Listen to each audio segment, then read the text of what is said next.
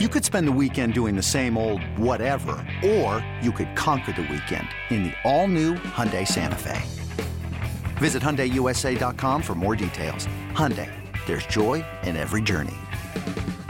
Hey, Rob Bradford here. You guys know I'm always up for a good MVP story, and one of the best stories is Wasabi Technology. Wasabi is the world's hottest cloud storage company, and it's become the go to provider for professional and collegiate sports teams, including 20 Major League Baseball teams like the Red Sox and NHL teams like the Bruins and Vancouver Canucks. Even the Liverpool Football Club is getting in on the Wasabi action. So, why is Wasabi the MVP? Well, Wasabi was purpose built to free businesses from skyrocketing storage costs and unpredictable transaction fees that the Amazons the world are charging. In fact, Wasabi is up to 80% less than those hyperscalers and doesn't charge a cent for businesses to access their data. From Wasabi's AI enabled intelligent media storage, Wasabi Air, to the industry's only cloud storage service with triple protection against cyber criminals, data deletion, and ransomware, Wasabi's taking the lead in driving innovation in data storage and helping sports teams to unleash the power of their data. Wasabi, another Boston based championship team. Um, you are listening to the Garlic Fries and Baseball Guys podcast. Sam Lubman and Joe Shasky coming at you every week. For more of your Giants content, make sure you're liking, subscribing, reviewing, and sharing this podcast. Because again, every week we're coming at you with all the best Giants content. You don't want to be missing it. So, Shasky, we talked to Dave Fleming on the morning roast yesterday. He brought up the catch and position, and he basically kind of declared that the catch position might be something we need to worry about. Now, Joey Bart exited last night's game uh, with a groin injury. Doesn't seem like there's going to be an IL stint. Sorry, it's the night before he exited. Um, it, he exited with a groin injury. They do not expect a, an IL stint. But again, we started this season seeing the Giants with, you know, four, five, almost six catchers. And now it's, you know, Blake Sabol, hope Joey Bart's okay. And Gary Sanchez looming in the minor leagues. The deadline to call him up is, you know, this week is uh, Monday, May 1st. So the Giants are either they're going to either give him a shot to see what he has, or they're going to let him go. I know the Giants don't like to leave stones unturned.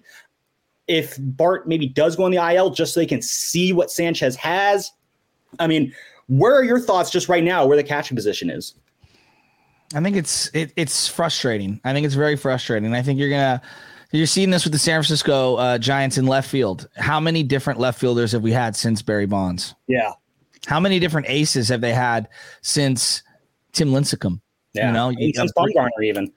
For since Bumgarner, great. You know, I mean, I would even throw Bumgarner and Matt Cain in that mix. Matt Cain, Bumgarner, mm-hmm. you know, uh, Gausman, Logan Webb, uh, Carlos Rodon. Like now you got Alex Cobb. Like, hey, was it Johnny Cueto the opening day? Cueto, Cueto, absolutely. Yeah.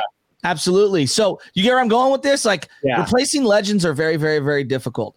And I was really happy for Joey Bart. He hit a big double the other night. Um, it feels like the bat looks faster. Uh, he's still got a lot of strikeouts. He's walking a little more, which is nice. Uh, defensively, he's thrown some guys out, which is good. He has a quick release time. Really does. Yeah. Don't love the framing and the glove work, but I think that's a work in progress because of the switch in the mechanics of one leg down but why not see Sanchez if Bart's hurt right now? I, I got this feeling though. I think we're going to see Bailey by the end of the year. I think he's a September call up. I really do. I think that would be a great idea. Me personally, I just the idea of Gary Sanchez coming up, it just feels like another like Farhan. What are we doing here? Kind of. Why? Why? Why do you say that? Because it just feels like again, like far again, like Farhan loves finding those like kind of dumpster divey players. Let's just jump in and see what this guy has. And again, it's it's at the point where it's just like I kind of want to be done with that. You know, like I really felt that we were going to have a more stable roster this year. Again, you know, injuries kind of derail the best laid plans. But when I see a Gary Sanchez, I see guys like like almost like Yermin Mercedes last year. I was very excited when Mercedes came up because I thought this guy, he has all the tools they yeah. love. He hits it right to where they're going to want him to. Like that, you know, being able to hit it out to left field at Oracle Park is going to be perfect for him. And he ended up being a pumpkin. And Gary Sanchez just kind of has that same thing. Sure, don't you, you have to. Don't you have to crack a few pumpkins before you get to uh, a Christmas tree? I well, know, I mean, that's not the analogy. I've, never, I've never heard that one before.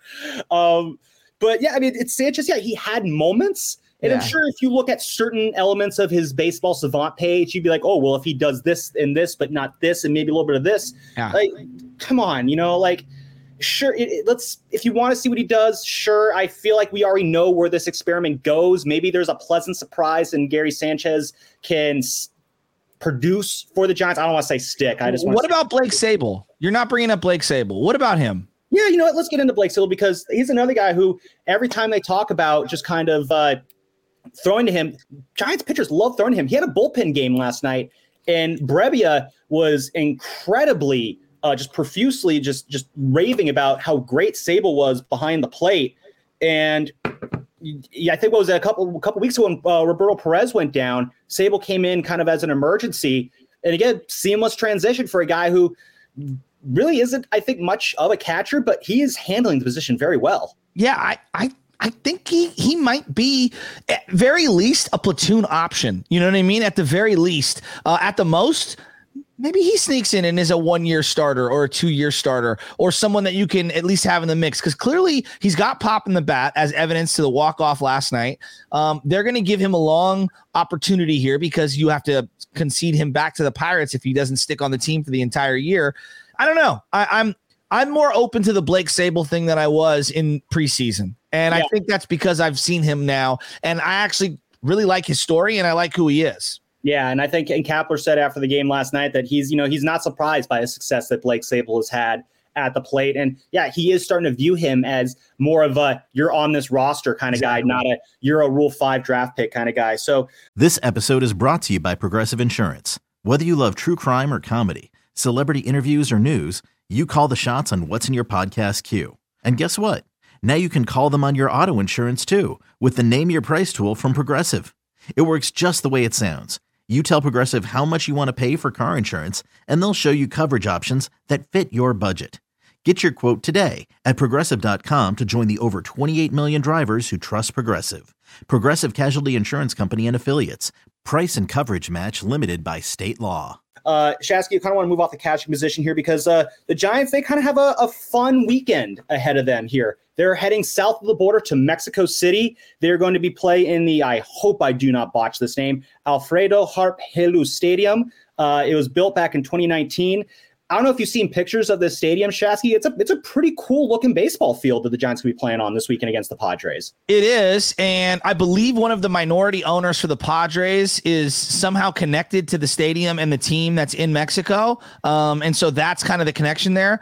Well, first off, we get to see the Padres. That's number one. And Fernando Tatis Jr., who was dancing in the outfield last night to chants of steroids, which was great. He Why looks like him. Never do that.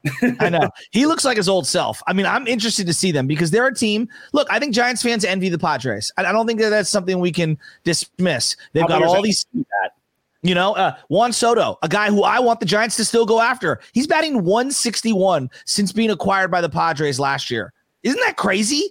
I heard, I guess he's been having some kind of issues with the pitch clock. You hear a lot of pitchers yeah. having issues with their mm-hmm. time in the pitch clock. Mm-hmm. He's been kind of coming out and saying, you know, this is throwing me off a little bit too. And that's kind of, you know, pl- might be playing into it there. So, but yeah, I mean, this is this is a struggle that goes back beyond this year. Like if he was struggling last year before the pitch clock, that's one where it's like, I mean, he's young enough where you're not going to worry. Maybe there's a, a, level of the the way he was brought to San mm-hmm. Diego.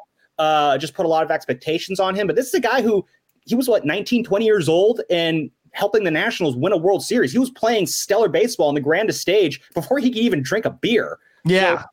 So it is kind of surprising to think that something like a pitch clock could be throwing him off, but that just shows you this is a difficult game, you know, baseball. It really is. And it really is. The Giants, I think they have a chance this weekend to maybe kind of take advantage and get some extra wins against the Padres that they might not have, you know, originally gotten because Padres are kind of wounded right now. So you got to strike kind of while the iron's hot. I totally agree. And I, I, just think it's a good litmus test for the Giants right now. I really do. You got Xander Bogaerts, obviously was acquired, Machado, who's been struggling out the gates. Um, they've got a phenomenal pitching staff. I think this is a great matchup for the Giants. I think it's a great litmus test. And more than anything, I think it's fun that Major League Baseball is now going into Mexico. I think this is going to be an untapped market for them. And I know people, oh, expansion, expansion. Why not have a Japanese division? Why not have a Mexico division? Like, I'm all in on this. Um, so, yeah, no, I think that's actually an interesting thought. That would be kind of cool. Um, I mean, it's gonna be a fun. One thing that's gonna be really fun about this series, I think, Shasky, that I think maybe it shouldn't be fun. I think we should probably maybe a little worried about it. So you know how we always dread when the Giants go to Coors Field because it's yeah. a mile high and we're like, oh, there go the ERAs. This stadium six, sits over 6,600 feet above sea level. This thing is higher than Coors Field. You know, I when I was saying goodbye to Dave Fleming the other day, it's like, you know, how high up is this place? And he told me, you know, the 6,600 is like, oh, RIP those ERAs. Shasky, we could be seeing a bit of a home run derby. We got a, a Padres team that's full of sluggers. And then we got a Giants team where they said this year they're going to hit a lot of home runs. And, you know, we were texting last night, you know, saying, oh, this team, they can't actually hit home runs. And then seconds later, Blake Sabol walks it off. So we got two teams that are capable of, you know, putting the ball in the seats. We could see a bit of a fireworks show this weekend, even. And no no pitchers have been announced yet. Maybe the pitchers are just kind of refusing to want to pitch because they just are, are, worried of how many home runs they're going to be given up. Yeah, I, I'm I'm excited to see this, and I'm kind of excited to see what the reception is fan wise. Aren't you? Yeah, the, it's not a big stadium. It only holds twenty thousand people. Um, I wonder if maybe they're going to try and bring in some extra auxiliary seating to try and get more people in there because this is the you know Major League Baseball's first foray foray into Mexico. Uh, they got two teams I think are going to resonate well with the local fan base there. Obviously, San Diego, very close to Mexico. San Francisco has a very large. San Francisco and the Bay Area in general have a very large Hispanic population. So I think there's a lot of cultural connections there that the local fan base can maybe have with these two teams. Twenty thousand people seems like not that many. Didn't when the Yankees and Red Sox played in London a few years ago, didn't they play at Wembley, if I recall, like which is a yeah. much bigger stadium? So I'd be kind of curious to see if they maybe do anything extra there. But I'm very excited because it's a very cool field. It's, it's yes. a circular field. The left field and right field are 325. Center field straight away is 400. So it's spacious. I, it's going to be a really cool uh, just situation to see the Giants playing. And you know what? I wouldn't mind seeing other kind of special locations for, if not just the Giants, but you know, just other teams well. We've talked about the Field of Dreams game. I think you mentioned last year at one point you wanted to see the Giants and Dodgers play a game in like upstate New York or something like that to kind of harken back to those giant, you know, those New York Giants, Brooklyn Dodger days. This is how you make baseball cool. Let's go to cool places. Let's put on cool shows. And that is how I think you truly, you know, expand and grow the game. So, before we uh, sign off here, do you have any final thoughts that you want to get off before we head out? No, I'm just excited that baseball's, uh, you know, kicking in, and the Giants aren't dead. They're not just completely dead. They're showing signs of life, and there's some positives that we can take away. Alex Cobb, what a heck of a signing. He looks really good. DeSclafani looks like he's bounced back. You know, Yastrzemski looks really good. JD Davis looks really good right now. Thairo Estrada looks really good right now. Who is the youngster they're going to call up first? That's what I'm hanging on right now. I, and Harrison feels very close. I believe Harrison had eight or nine strikeouts in three innings. You know, Harrison could be right around the corner.